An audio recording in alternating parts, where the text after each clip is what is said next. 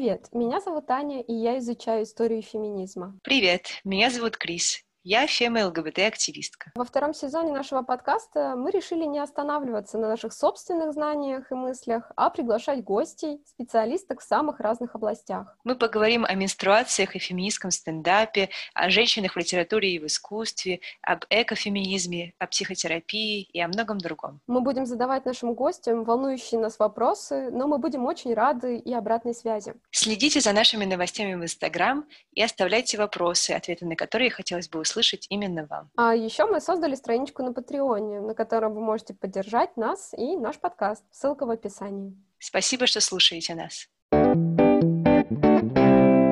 А сегодня мы поговорим про художниц в истории России. Крис, а ты знаешь хоть одну художницу в Российской империи XIX века? Честно говоря, я даже не уверена, что знаю художниц XX века. Мне кажется, что в нашем сегодняшнем выпуске мы как раз и обсудим, почему о художницах так мало известно. И неужели их совсем не существовало? И если так, то почему? Эти и многие другие вопросы мы зададим нашей гости. Сегодня мы поговорим с художницей, журналисткой, создательницей проекта «Невидимое искусство» о русских художницах, живших в Российской империи до революции, Надей Демкиной. Давайте для начала познакомимся. Можете, пожалуйста, рассказать кратко о себе, как вы себя определяете, чем вы занимаетесь, и считаете ли вы себя феминисткой? А если да, то к какому течению относите, если относите? Очень много всяких оговорок. Всем привет! Я очень рада быть здесь, и мне очень важно э, рассказывать о своем проекте сегодня. Я представляюсь как художница и журналистка, а, художница на первом месте, хотя изначально я по первой своей профессии занималась очень долго журналистикой и редактированием. Вот, но сейчас э, на первый план вышло именно искусство. А главный мой проект — это истории художниц, учившихся в Российской империи до революции. Тут я выступаю и как исследовательница, и как художница, и как э, популяризаторка, скажем так, по мере силы возможностей. А, считаю ли я себя феминисткой? Вы знаете, наверное, да, с какого-то момента, хотя я не ставлю это как определение себя, потому что, в принципе, мне кажется, невозможно изучать историю женщин и не стать феминисткой.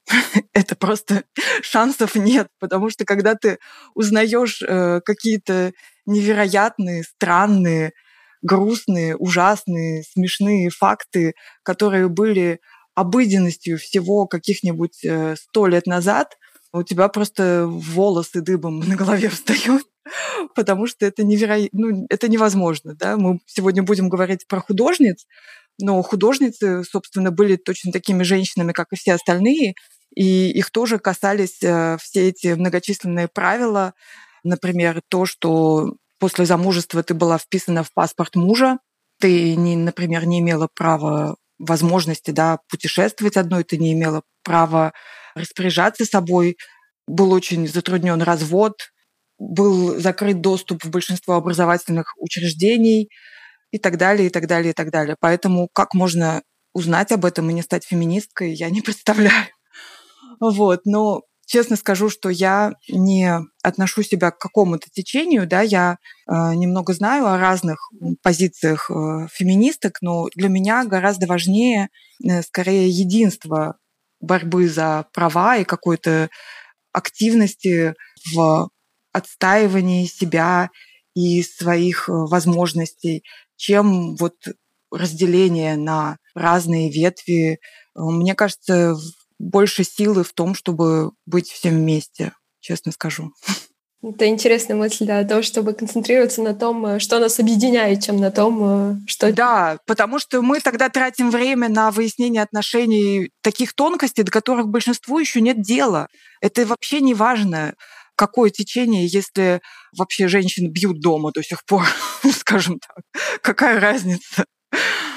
Вот, поэтому это совершенно... Ну, а на самом деле я поняла, что я вот когда думала над этим вопросом, когда же я стала феминисткой, на самом деле, когда я стала мамой. Вот это очень интересно, потому что став э, мамой, да, как у меня появился ребенок, у меня родился сын, и с этих пор я поняла, что я вовлечена вот в огромное количество процессов, в которые раньше я не была вовлечена, и отстаивание интересов своего ребенка заставило меня отстаивать больше свои интересы. И как раз взгляд на то, что гендерные стереотипы, вот когда рядом с тобой растет мальчик, да, вдруг они стали настолько выпуклые, настолько зримые, что это просто вот, это не может уже не бросаться в глаза. Когда тебе говорят, не плачь, э, не чувствуй, не бойся, да, и ты говоришь, ну как же так, он же вообще-то ему там 2-3 года, например, как он может не бояться, не плакать и так далее. Ну то есть это вот начинается с вот с таких вот пеленок. Поэтому все мамы, мне кажется, априори становятся феминистками. Это очень хорошо. Да, да. Вот вы уже упомянули ваш проект под названием «Невидимое искусство», выставка. Эта выставка была организована в марте 2020 года, совсем незадолго до всемирного локдауна, то есть она вынуждена была продлиться не так долго, как это было запланировано, если я правильно поняла. Да. Эта выставка проходила в Петербурге в арт-холле библиотеки имени Гоголя. Можете немного рассказать, о чем была эта выставка, почему у нее такое название, что это за невидимое искусство и кто главные герои, а точнее героини этой выставки? Предыстория у этой выставки такова. Она, фактически началась ровно год назад, то есть в октябре 2019 я стала принимать участие в таком известном флешмобе, марафоне для художников, э, иллюстраторов, который называется Inktober. Inktober — это значит инк плюс October, да, то есть месяц рисования чернилами. И обычно выдаются какие-то темы, на которые все художники рисуют и публикуют эти работы у себя в соцсетях, ну, в основном в Инстаграме. И я решила вместо того, чтобы следовать каким-то чужим темам, взять свою тему и рассказать о том, чем я занималась до этого уже в течение года, а именно я читала воспоминания, искала вот эти истории, собирала информацию про художниц, э, которые учились э, в Российской империи. Я стала каждый месяц рисовать портрет черно-белый тушью и выкладывать небольшой рассказ о том, что эта художница сделала, где она родилась, как училась, какую-то ее вот мини-биографию. И это получило очень какой-то большой отклик, интерес у тех, кто меня читал. Я за месяц нарисовала 30 портретов и не смогла остановиться. Я стала рисовать дальше и в течение следующих э, месяцев нарисовала еще 20. То есть у меня получилось 50 героинь. И после этого как раз кураторка вот этого арт-холла библиотеки Гоголя Катерина Предко пригласила меня показать эту, всю эту историю, потому что ее это очень зацепило, потому что даже она со своим э, искусствоведческим образованием очень многих не знала из них, очень о многих слышала впервые, и для нее там было много открытий. И это самое удивительное во всем этом, потому что если ты не занимаешься специально, вот как я занимаюсь сейчас, поиском этой информации, ее как будто не существует. Всех этих прекрасных, замечательных, удивительных женщин, которые многое сделали в искусстве, их нет, они невидимы. На их месте пустота. Вы открываете энциклопедии по истории искусства, там встречается одно, два, ну хорошо, пять имен, но их не пять, их сотни. Понимаете? Их сотни, и они, они не существуют. Их картины стоят в запасниках в основном. Их э, воспоминания не переиздавались или вообще не были изданы. Но если ты начинаешь прицельно искать, то ты находишь, находишь, находишь, находишь информацию о них. Только она рассеяна везде, рассыпана такими кусочками, да, она находится в библиотеках, в интернете, в архивах. Я сейчас собираю книжки, покупаю в старых книгах, потому что, как ни странно, в советское время довольно много каких-то интересных книг э, было издано. Но кто их будет искать, кто их сейчас прочитает? Вот. И поэтому у меня возникло очень сильное ощущение ну, несправедливости происходящего, того, что мы как-то живем по вот какой-то инерции и не даем им места в нашем пространстве информационном. Мне захотелось говорить об этом. И вот эта выставка, она стала таким первым моим высказыванием на эту тему. Мы смонтировали очень красивую стену, где было прям 50 портретов этих черно-белых. И это было просто потрясающе. Я помню свои ощущения, как я отошла, мы целый день с Катей развешивали эти портреты, как-то их комбинировали, еще добавили туда цитаты. И когда на тебя смотрят 50 этих лиц, это просто такая мощная волна поддержки, потому что на самом деле то, что мы не знаем ничего об этих художницах, это объединяет прежде всего нас самих. Вот нас самих, как женщин, да, как художниц, мы думаем, что, ну да, вот в искусстве, наверное, ну как бы ничего, собственно, и не сделано. Но это не так. Это не так. Это инерция искусствоведения, это инерция музеев, это инерция, которая сейчас, например, на Западе идет очень мощная волна преодоления этого. Открываются выставки старых мастериц, да, переатрибутируются картины, которые думается, что они раньше принадлежали кисти художников, а потом открывается, что, оказывается, их написали художницы. Выходят книги, выходят монографии. Но к сожалению, в России этого пока всего в разы меньше. Вот намного меньше, чем мы того сами заслуживаем. Как вы думаете, с чем это связано? Почему, э, во-первых, да, забывают о художницах, отсутствует интерес э, к художницам, и э, почему важно о них говорить, почему важно вспоминать, что вот в прошлом были именно художницы, да, а не художники, э, потому что очень часто я слышу такой аргумент, а вот зачем вспоминать э, да, женщин, художниц в прошлом? Ведь э, мы же знаем, что сейчас да, женщины-художницы существуют, уже ситуация изменилась. Давайте говорить о новых э, художницах, давайте не, не возвращаться к прошлому. Зачем? Мы все знаем, что да, в прошлом женщин притесняли, но зачем же их вспоминать? Зачем вспоминать уже типа былое, то, что уже прошло, то, что уже не имеет никакого значения? Стоп, стоп, стоп. Как это история не имеет значения? История имеет очень большое значение. Во-первых, просто начиная с того, что ее изучают. Вот вы приходите, вот я прихожу в музей, и я вижу там вокруг мужчин. Я вижу там мужские фамилии, я вижу женщин только как муз, только как объекты на картинах, да, только как объект искусства, но не субъект, его производящий. То есть как бы я, получается, как художница, кто я тогда, где мое место в этой истории? Я вдруг взялась из ниоткуда? Где мои корни? Мне самой было это нужно, как художнице. Поэтому я начала искать. Потому что я, например, как творческий человек э, со всякими разными кризисами, э, какими-то поисками себя, поисками своему пути, мне всегда важно было опираться на прошлое. Для меня оно дает силу, дает понимание, откуда я расту. И когда там за мной одни мужчины, ну это как-то странно для меня самой. Я думаю, во-первых, их истории совершенно иные они рассказывают о другом, другим языком, другими словами, у них другие проблемы, другие вопросы. То, что я нашла в воспоминаниях художниц, бесценно, потому что их истории говорят мне больше обо мне, потому что они тоже сталкиваются, например, с такими конфликтами, с которыми мужчины не сталкиваются. У мужчины нет конфликта, например, семью завести или заниматься творчеством. Как правило, он не стоит понимаете? Потому что семьей, да, и, и во многом в прошлом, да и сейчас тоже занимаются женщины, выращиванием детей занимаются женщины. И, соответственно, вот поиском этого баланса, как мне быть, когда у меня на руках, значит, ребенок, а я хочу заниматься искусством, где я найду такую историю? Репин об этом не напишет. Он многодетный отец, но вы в его воспоминаниях ни слова не найдете о детях. А у женщин-художниц эти вопросы есть. Я нахожу их, я понимаю, как они могут решаться, я понимаю, какие ролевые модели у меня есть. Да, вот это, мне кажется, очень важно, именно создание ролевых моделей. И я как раз э, незадолго до вот э, записи нашего подкаста сегодня я читала книгу, которая очень интересная, книга «Почему у женщин при социализме секс лучше». Ее авторка Кристен Готси, исследовательница истории Восточной Европы. И она как раз э, там рассказывает про систему квот для женщин.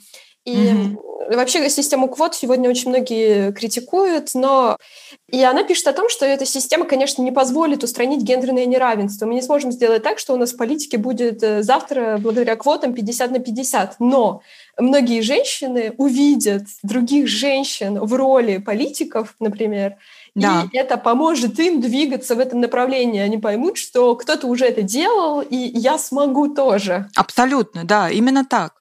И я вижу, что женщины занимались искусством, занимались э, скульптурой, занимались фарфором, занимались металлом, занимались чем угодно. И они были в этом успешны. И эти истории мне сегодняшние дают силу. И я хочу заходить в музей и видеть там работы женщин.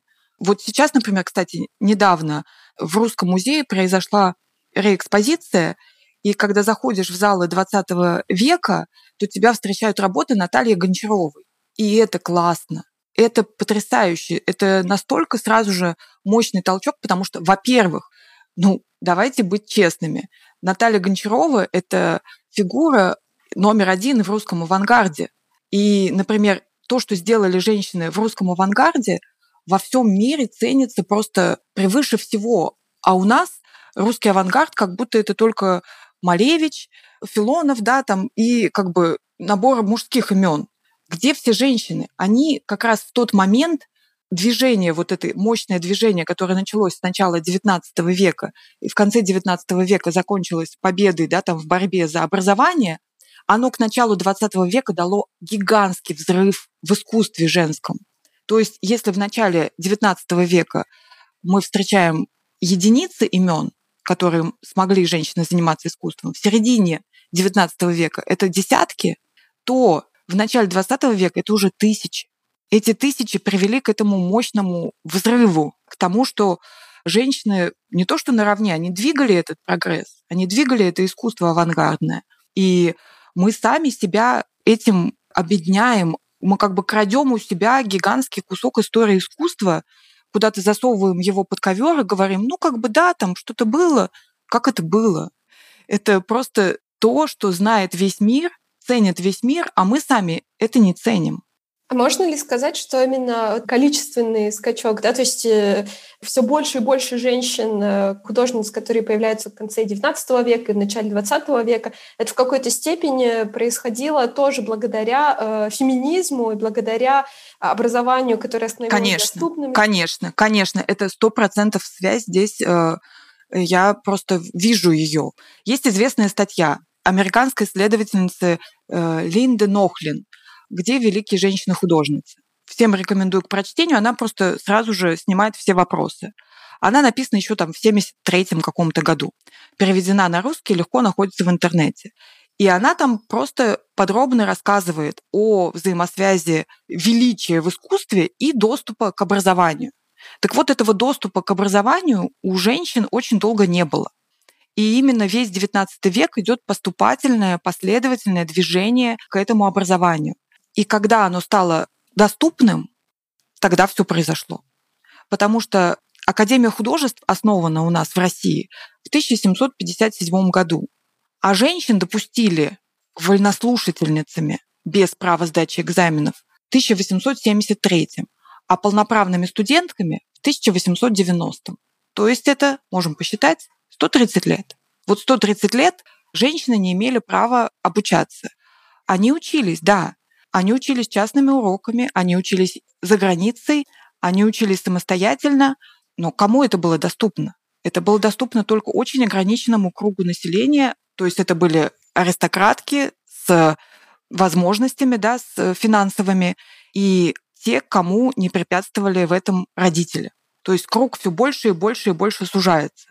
Плюс к этому те немногие, кто учился, и те немногие, кто осмеливался продолжать заниматься искусством после замужества, а замужество, ну, как бы, это обязательно, да, то есть очень немногие женщины, которые решались оставаться в одиночестве, да, и как бы сознательно выбирали путь э, не семейной жизни, а все, кто оказывались замужем, это означало автоматически многодетность, да, потому что никакой возможности контрацепции, никакой контролируемости рождаемости не было, а это значит, это гигантская работа. Ну, сложно ожидать от женщины, что она будет заниматься искусством, имея четырех и более детей. И когда мне говорят о том, что, ну, боже, у них была куча слуг, так этими слугами нужно было управлять. Представьте, что у вас в подчинении штат в 20 человек, а на самом деле имение и квартиры и прочее — это сотни человек.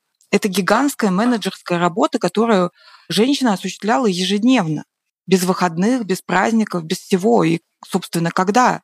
Когда ей заниматься искусством?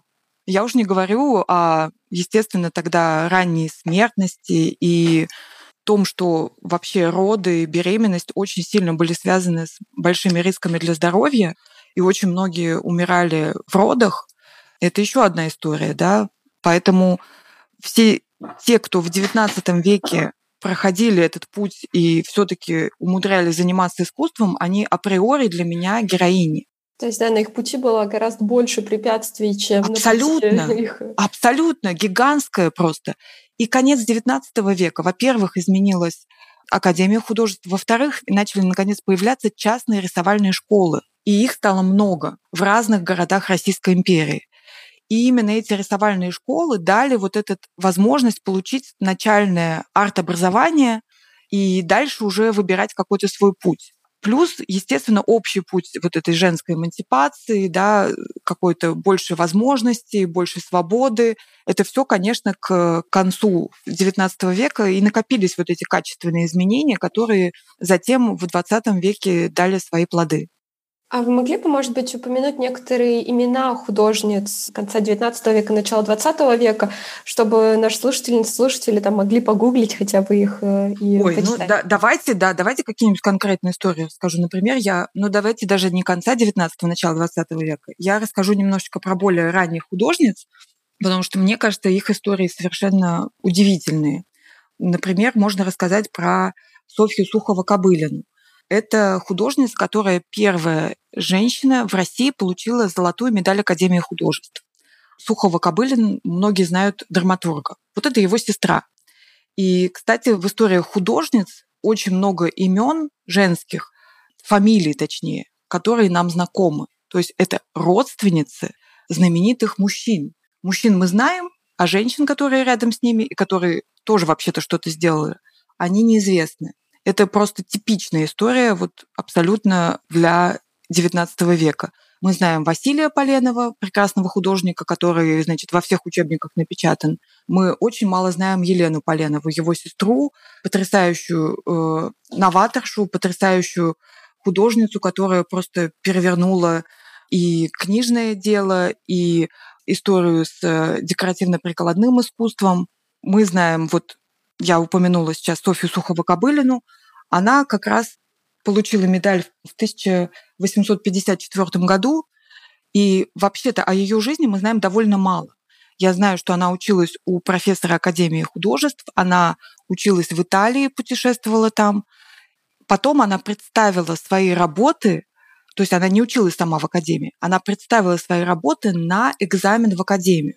Тогда для того, чтобы представить свои работы на экзамен, нужно было доказать, что ты именно писала эти работы. То есть как бы тебе профессорам не верили, что это создано женщиной.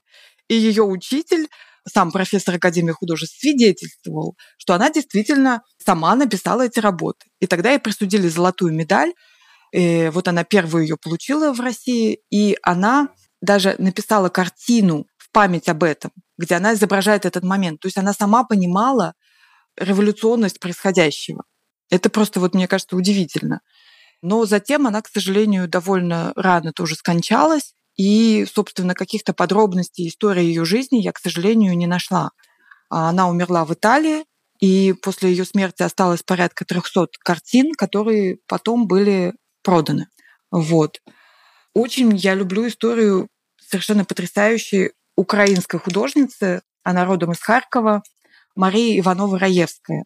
Эта художница как раз вот, я считаю, она абсолютная феминистка, хотя она сама не знала об этом. Да, она, она уже не просто сдала экзамен в Академии художеств, она добилась того, что ей присудили звание. То есть она попросила о том, чтобы ей присудили звание, она сдала все экзамены, потому что она хотела открыть рисовальную школу. И она владелица первой вообще во всей Российской империи частной рисовальной школы. То есть она приехала в Петербург, она училась в Европе, в Германии, причем изучала она не только искусство, она изучала археологию, историю, зоологию, немецкую литературу, этнографию, ну то есть просто получила энциклопедическое абсолютно образование в нескольких европейских столицах. После этого вернулась в Петербург, сдала здесь экзамены, а потом поехала к себе обратно домой и там открыла частную рисовальную школу, заняв денег у родителей. И это абсолютно было предприятие не про бизнес. Это была вот именно такая социальная миссия. Она чувствовала, что этого не хватает. Она брала людей, у кого не было денег обучаться бесплатно. Остальные там платили какие-то символические деньги.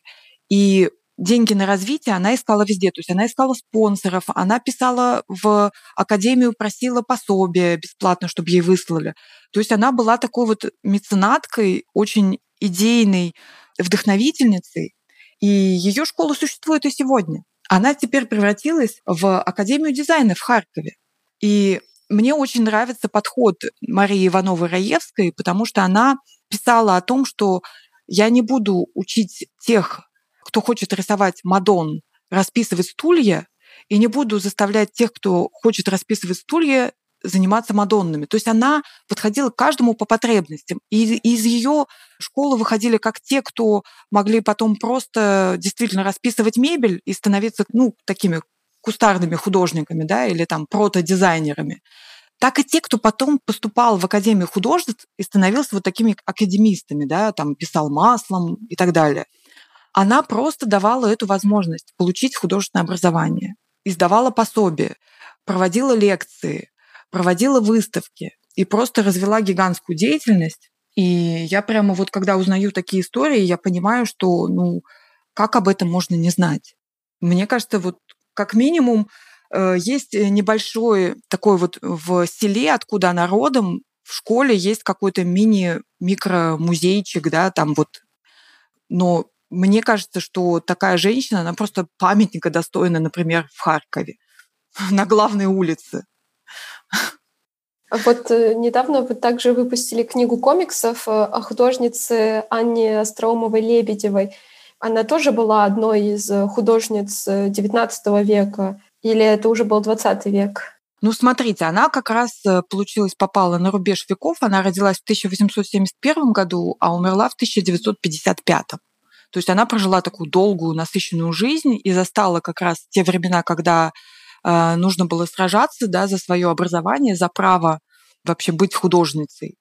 А умерла уже после Второй мировой войны.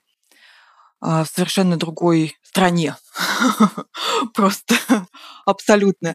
Она была тоже одной из вот моих э, героинь э, первой выставки «Невидимое искусство». Я написала тогда, помимо вот этих 50 портретов, у меня были выделены три таких больших истории. Я написала три больших портрета акрилом. Вот Анна Остроумова-Лебедевой из Петербурга, Елены Поленовой из Москвы и Марии Воробьевой-Стебельской из Парижа. Вот они как такие для меня были три символа трех столиц женского образования. И про каждую был такой мини-комикс. Рисуночки вокруг этих портретов, рассказывающие о том, что они, какую-то их небольшую биографию. И вот когда я села на карантин, я подумала, ну, у меня уже есть начало комикса, нужно его продолжить. Вот, я как-то решила, что пока невозможно делать выставки, я сделаю книгу. И за время карантина нарисовала как раз комикс про Анну Остроумову-Лебедеву, потому что, во-первых, у нее есть потрясающие автобиографические записки, где она сама очень подробно и очень живо рассказала свою историю, начиная с детства и заканчивая вот, собственно, тем моментом, когда она все это писала во время блокады в Ленинграде, да, не уехав в эвакуацию, она писала эти автобиографические записки, свои воспоминания о прошлом. И там просто очень ярко вот прослеживается этот путь художника, Э, эти трудности, поиски себя, поиски учителя, то, что вот волнует э, на самом деле творческого человека в любую эпоху, э, в любом возрасте, и в ее истории очень много силы, потому что там она говорит просто, ну, она наша современница, понимаете, она говорит не каким-то архаичным языком, там, о, о каких-то непонятных материях. Она говорит очень прямо о том, что надо работать, о том, что нужно искать учителей, да, идти по выбранному пути, преодолевать трудности. То есть это совершенно современные, абсолютно нужные и необходимые сегодня, мне кажется, мысли, особенно тем, кто находится вот в каком-то таком начале своего пути творческого. И мне хотелось эти воспоминания, эти записки, ну, как-то оживить, приблизить. Поэтому я взяла комикс, такую очень популярную сейчас форму, очень доступную, очень широко распространенную, мне кажется, или распространяющуюся, по крайней мере, Потому что, ну, будем честны, не, не многие да, будут искать эти записки по магазинам старой книги. А история стоит того, чтобы ее знать.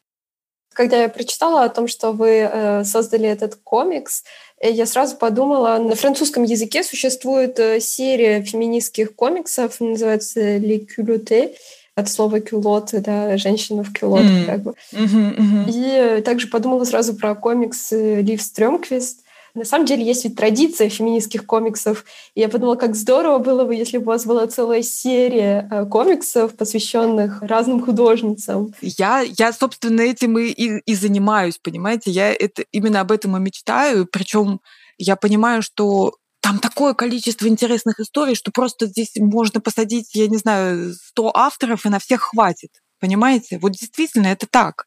Потому что какую биографию я не беру, она ну как-то достойна голливудской экранизации по меньшей мере.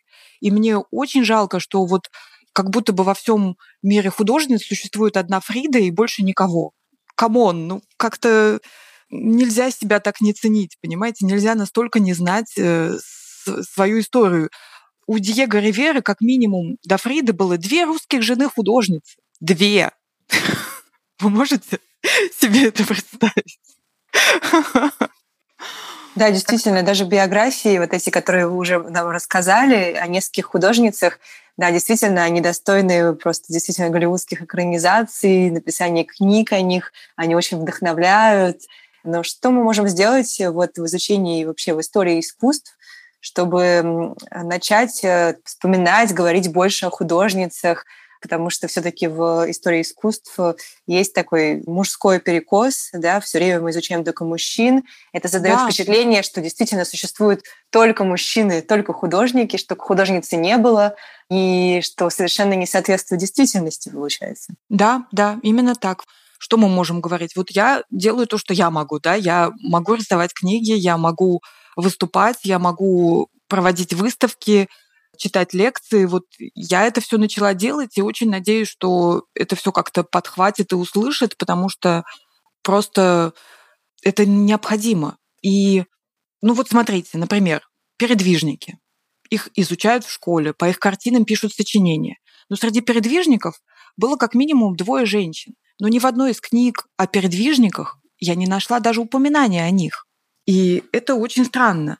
Была Антонина Ржевская, совершенно чудесная художница, потрясающая, работающая, да, ее картины покупал Третьяков. Они есть в Третьяковской галерее. Была художница, тоже потрясающая история, Эмилия Шанкс. Она англичанка, ее э, родители англичане вели бизнес в России, то есть она родилась в России, будучи по рождению англичанкой, да, и она до революции здесь и работала, как раз была принята в сообщество передвижников, была первой женщиной, принятой туда. И потом она уехала в Англию и там уже закончила свою творческую жизнь. Почему бы не говорить об этом? Что неужели убудет от передвижников, от осознания того, что там были женщины? Неужели мы э, что-то потеряем в истории искусства, если мы признаем то, что а, Анна Остроумова-Лебедева перевернула жанр гравюры, что она придумала цветную гравюру в России, вела ее, и что Фаворский, которого все знают, был ее последователем, что Елена Поленова а, авторка русского стиля в иллюстрации, в картинах, а что Билибин пошел уже по ее стопам. Это стоит знать. Да, это очень интересно, что вот в канон именно вошли мужчины, да? В том-то и дело. А кто-то рано умер, кто-то как бы вот про ту же Поленову, да, она трагически погибла, попала в ДТП, ее карета перевернулась, она получила травму головы, и спустя там время ее не смогли так спасти, она умерла. Как бы в, в этот момент заговорили о том, как многое она сделала. То есть ее современники в тот момент увидели ее достижения, ее историю, ее вклад в русское искусство, в то, как она бережно собирала сказки, иллюстрировала их, как она изучала русский стиль, как она вместе с Еленой Мамонтовой основала мастерские в Абрамцево, которые заложили вот эту основу русского стиля, которым все восхищаются, да, Она рисовала эскизы, по которым потом создавали мебель, делали вышивки, обои, расписывали фарфор. Все вот эти потрясающие декоративно-прикладные вещи — это вот как бы взрыв нашего такого национального русского искусства. Она стоит у его истоков. И потом раз, раз, раз, раз, раз, и как-то вот все это затерялось, стерлось, и вперед вышли совсем другие имена. Вот. Очень, очень это грустно, мне кажется, и несправедливо. Да, мне еще, знаете, кажется так э, несправедливо то, что часто, когда мы говорим там про канон и про людей, которые остались в истории, про имена, которые вошли в исторический канон, у нас есть какое-то такое предположение, основанное на вот этой идее меритократии у нас в обществе, да, что если они вошли в канон, значит, они лучшие, да? значит, они mm-hmm. более талантливые, значит, mm-hmm. они были там более работоспособные, я не знаю, что угодно, э, там быстрее, выше, сильнее. Вот и они были, значит, лучшими. И, и значит, они достойны, достойны да, да, того, да. чтобы войти в канон. И я хотела сказать, я сегодня увидела такую картинку очень смешную, как раз про меритократию. И там, знаете, такая представлена как бы забег. Э, на старте стоят женщины и мужчины, и перед мужчинами просто дорожки, ну, обычные дорожки стадиона, а перед женщинами на этих дорожках стоят такие препятствия – Uh-huh. Белевая веревка, стиральная машина, дети, То есть, короче, забег у нас один и тот же, но препятствия, скажем так, у кого-то есть, а у кого-то их нет. А мне еще всегда хочется спросить в этот момент, а судьи кто? А кто эти авторы исследований? А кто те, кто решает, кого вписать в эту книжку 50 лучших русских художников, а кого не вписать? Понимаете? То есть здесь э, очень много про, опять же, историю искусствоведения, про... Вот смотрите, есть, например, такая пара Марианна Веревкина и ее гражданский муж Явленский. Они такие уже авангардисты, да. Э, так вот, я смотрю в библиотеке книгу, и, значит, про Марианну Веревкину такую тоненькая книжечка, а про Явленского такой толстенный том. Хотя я, честно говоря, вот не знаю, мне кажется, Веревкина сделала во-первых, чисто технически все для того, чтобы ее муж состоялся как художник, она содержала его финансово, она вывезла его за границу обучаться, она вкладывала все в его образование, и ну, у них там очень трагическая история любви. Она, они не могли пожениться, потому что иначе она бы потеряла пенсию от государства от отца. Ее отец был генералом известным Крымской войны она получала деньги от государства, да, и на это они жили вдвоем. Если бы она вышла замуж, то ее должен был содержать бы ее муж, который был нищим и не мог ее содержать. Поэтому они жили в гражданском браке. И в итоге они, э, у него рождается ребенок от их же служанки, и он в конце концов уходит к ней, она остается одна, они уже в эмиграции в Европе, и Марианна Веревкина, ну, потрясающей силы художница. Репин восхищается ей, да, до тех пор, пока она не ушла вот в сторону современного искусства, а занималась таким более традиционным, он пишет, что это наш русский Веласкес. У нее потрясающий цвет, у нее сильные работы, у нее такие мощные сюжеты. Это невероятное что-то. Она потрясающий философ, да, у нее вышли письма, которые вот как раз она переживает вот эту всю свою трагедию, письма к неизвестному. Ее именем в Мюнхене названа улица.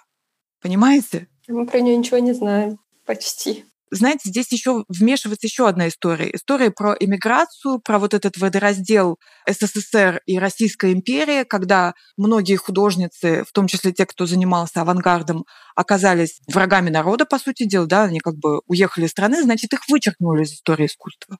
Вот и все. Это с этим еще связано. Вот только в 90-е годы кто-то начал возвращаться. У той же Веревкиной там была одна выставка персональная в Третьяковской галерее. Но этого мало. Этого очень мало, понимаете? Как бы вот этого возвращения, его полноценно не состоялось. Мы не приняли их обратно, мы не вписали их туда, в эту историю искусства.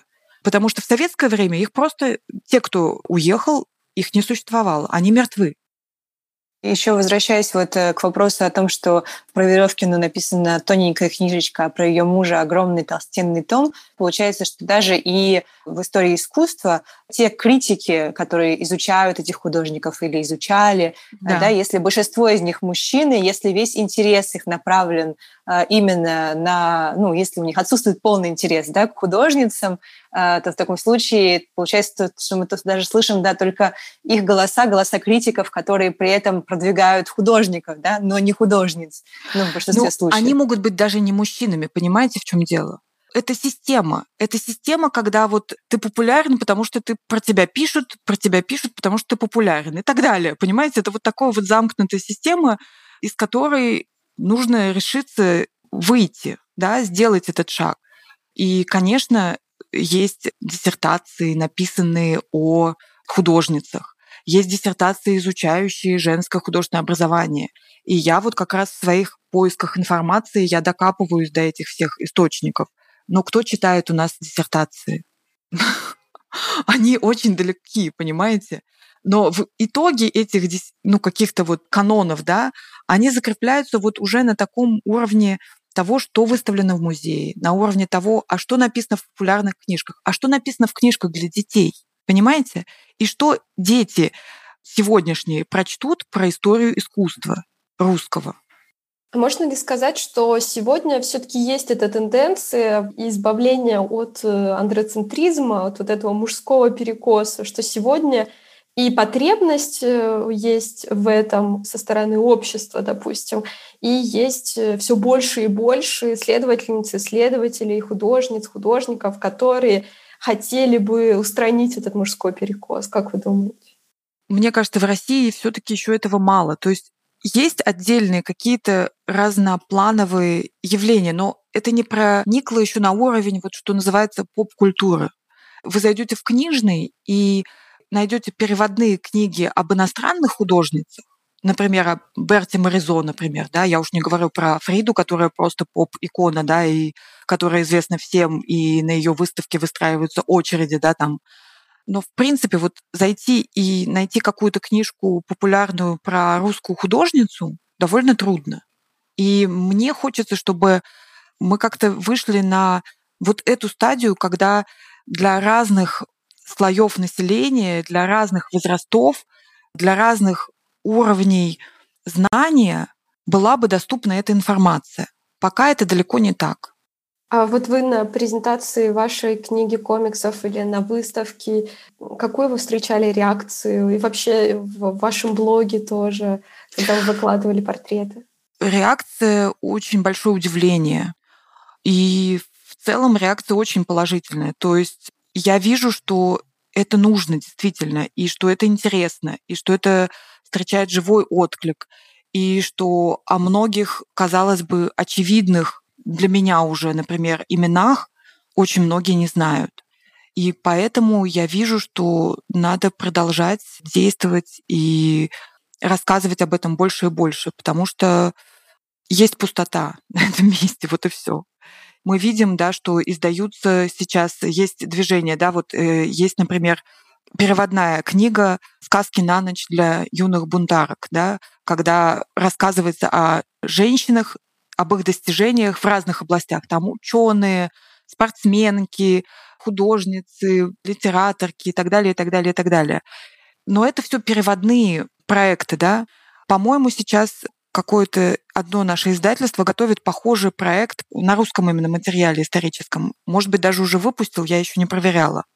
И вот мне хочется, чтобы мы как-то издательства, да, или какие-то музеи, вот какие-то официальные институции не боялись сделать вот этот шаг и открывать вот эти новые имена, которые на самом деле старые, и рассказывать, потому что отклик существует. И жажда вот этого знания, она, она есть. Я ее вижу, причем и у подростков, и у молодых женщин, и просто у аудитории самого разного возраста. Мы обязательно оставим ссылку на ваш блог, где можно увидеть обзор выставки «Невидимое искусство».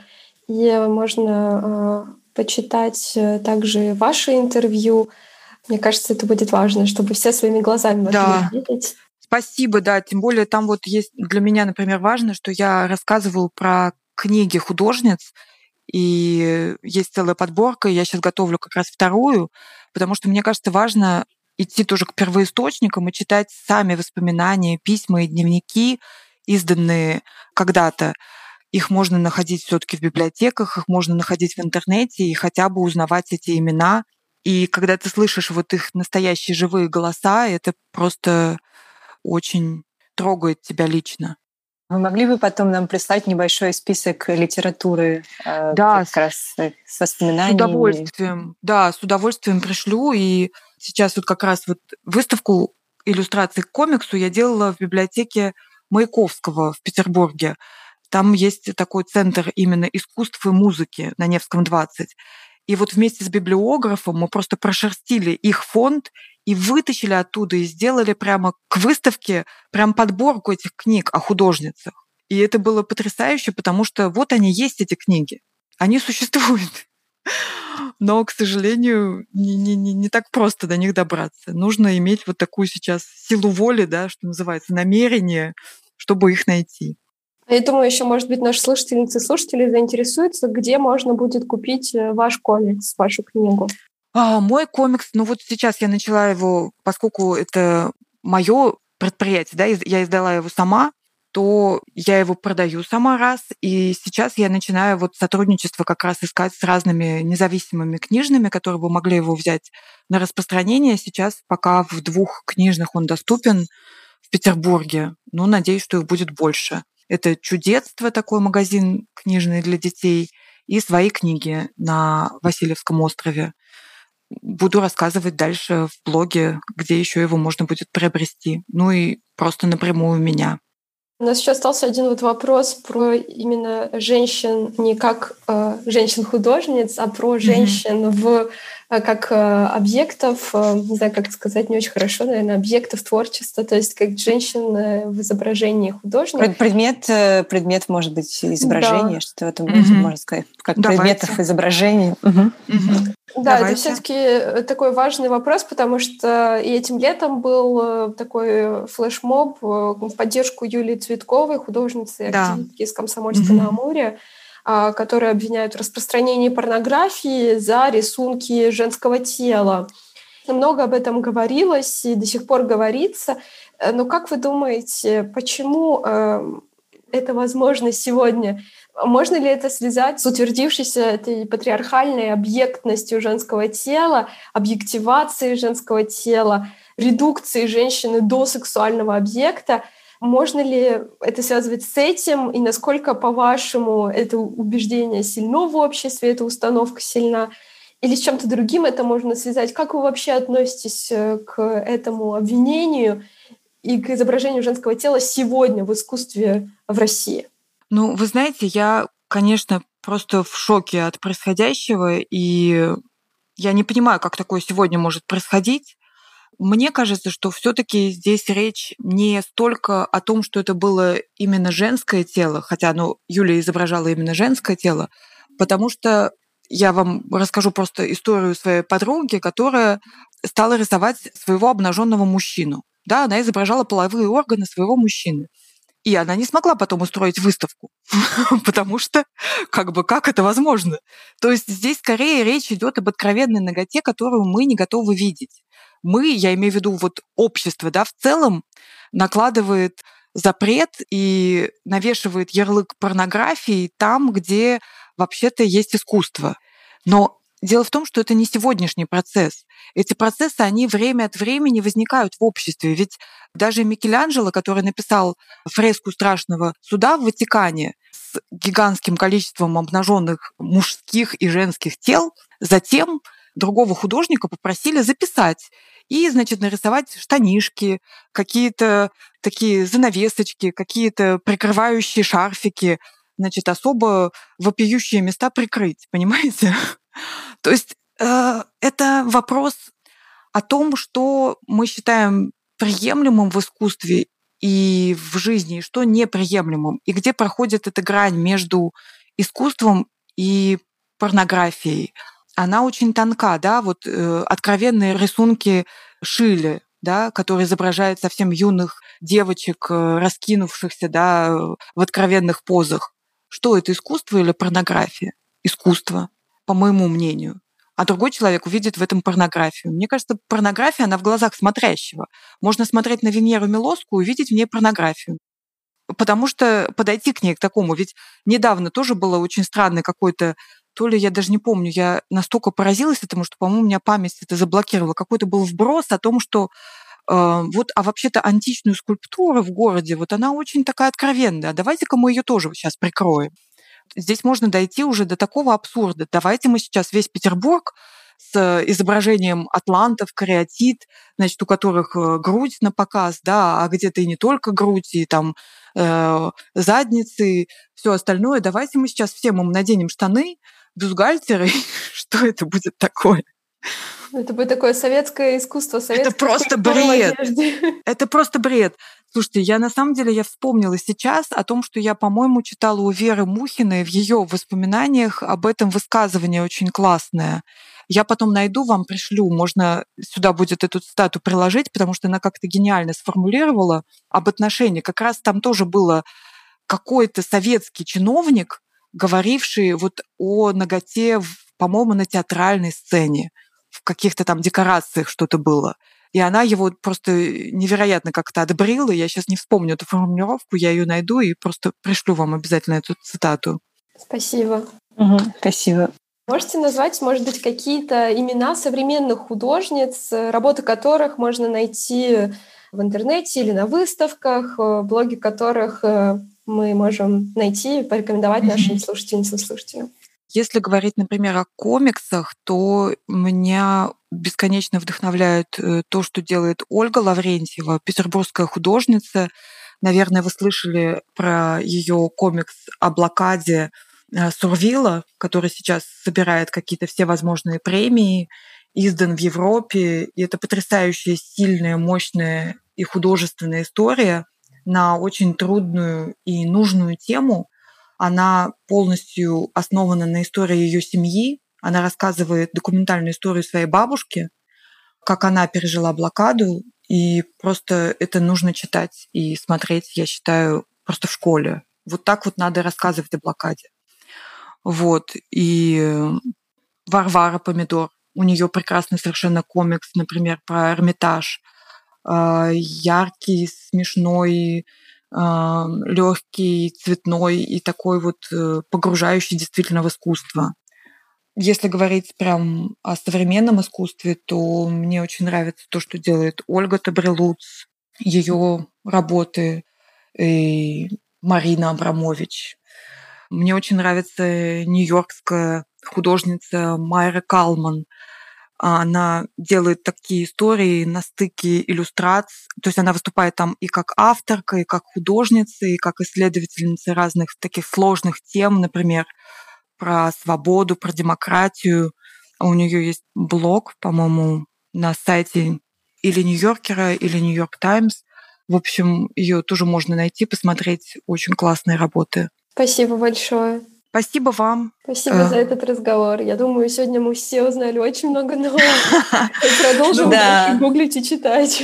Да, да ну слушайте, да, имен действительно очень много. Я сейчас переживаю, что, может быть, я много говорила каких-то общих слов, а нужно было больше делиться этими историями, но я надеюсь, что будет еще э, шансы поговорить дальше, потому что тема действительно неисчерпаемая, очень большая. Спасибо вам. Угу. Спасибо.